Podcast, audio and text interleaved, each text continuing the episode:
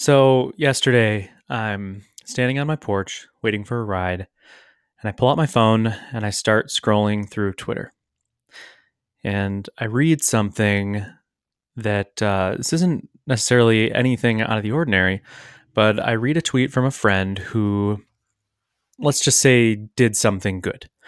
Like, insert good thing here that a developer does on Twitter has a hot tip tweet, launches a course, a SaaS app, a blog post, you name it. And I immediately felt bad about myself. Just a little bit, not anything crazy, but just a tiny bit of bad. And I recognized it and I took action. Um, I changed my environment and I opened up my followers on, sorry, the people I'm following on Twitter. And I unfollowed every single person that I follow on Twitter. Closed my phone, put it back in my pocket, and things have been a little bit different since that time. So let me unpack all of that.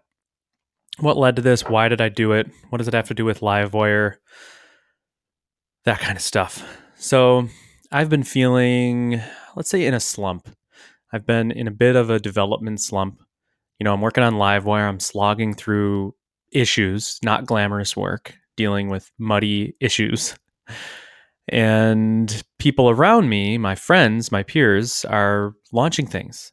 And it seems like more than ever. Does that feel like that to you? Like, the, especially the Spatie guys and some of those, um, I think of them as the Europeans uh, because they're European. but all of those guys, Freek's, Freek's crew, his entourage, they're all launching things like every other day. And every time that happens, I feel I'm happy for them. And or I should say I I should be happy for them. But I feel a little bit shittier about myself. Um not a lot, but a little bit. And sometimes it's worse than other times. And when I'm feeling good about myself, when I'm launching things, I can handle it better. You know, that stuff happens and I'm fine with it. I feel good about it. The hard part is when it's your friends.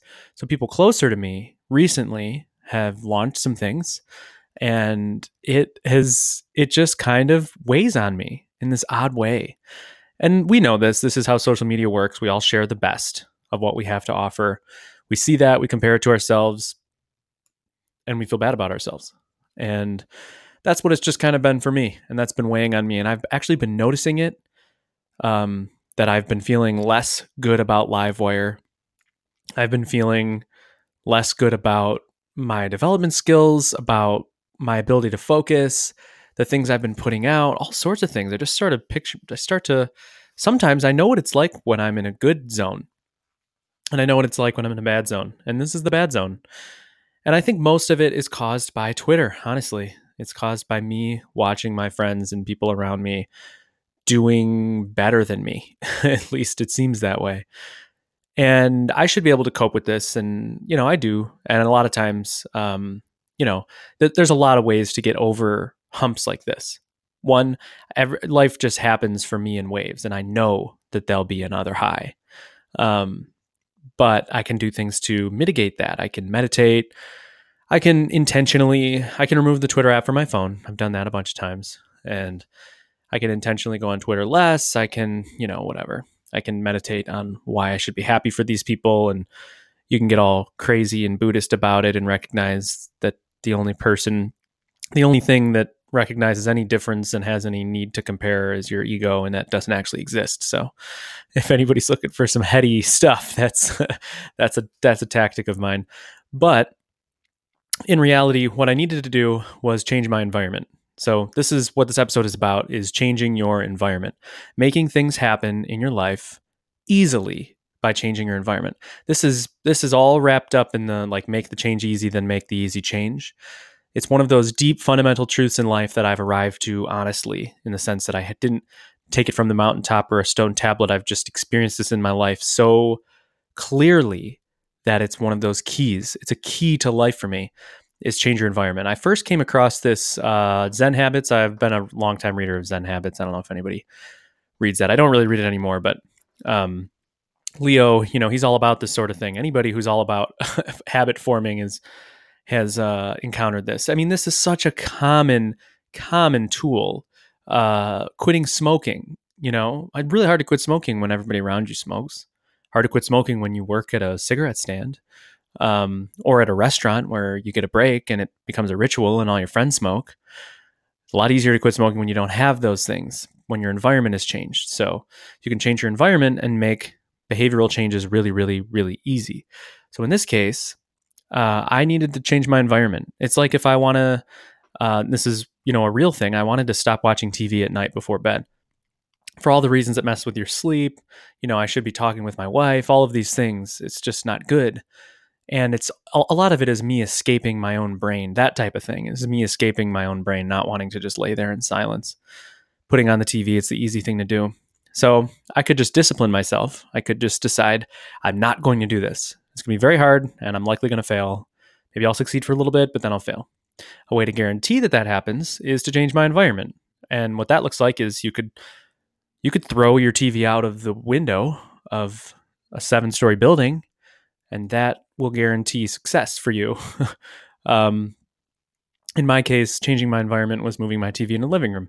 It's too much work for me to get out of bed, go unplug the TV, and lug it back in, move a shelf, put it on. That's that's a, that's enough work that it deters me from ever really thinking to do that. And now I don't watch TV before bed. So that uh, behavior was changed because I changed my environment. So in this instance, I needed to change my environment, and what that looked like is unfollowing every single person on Twitter um, because now I don't have a timeline anymore. it's been one day, and it's actually really interesting. I go to my computer, and my my muscle memory is to just go twitter.com. But uh, I don't do that. I didn't do that the past you know day and a half, I guess, because there's nothing waiting for me. You know, there's nothing there. I haven't tweeted, so there's probably no notifications, and there's no timeline with anything on it. So there's nothing for me to read. So I guess a couple caveats here. Um, I've avoided doing this for a long time. I thought about this before because I could see how it would be so would bring such clarity. It would remove so much noise from my life, and I've known that. But one, it's how I engage in the community and talk with my friends and read about what they're doing and stuff like that. Um, two, it's kind of a golden rule thing, like do unto others as you would have them do unto you. I don't like follow unto others as you would want them to follow you, sort of thing.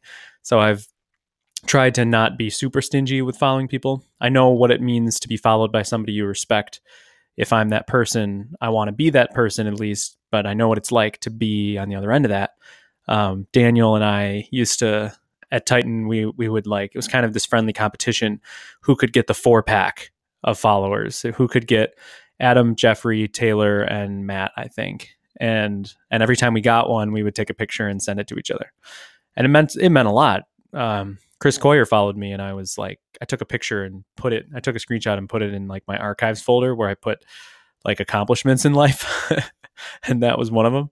So I know what it, I know what it means and I don't take that really lightly, but so I'm not just flippantly removing all of my, my followers. If that's what you want to do, do it, whatever. I, I'm not the boss of you or I don't really have anything super well thought out here, but, um, but yeah, so for me, it, I had to do it. I'm gonna I'm gonna follow people again at some point for sure. I'll re-engage in the community, but for now, I needed to turn the noise off. I needed to hit the mute button on that uh, source of uh, negative emotion, things like that. So I did it, and I feel great. And now I have no Twitter option, so I either have to do work or do something else, and that's what I intend to do. So hopefully, this has been an inspiration for you uh, me just kind of my musings on this topic. You know, it's an ongoing topic. Social media we know is pretty toxic at times. So there you go. Thanks for following along on your car ride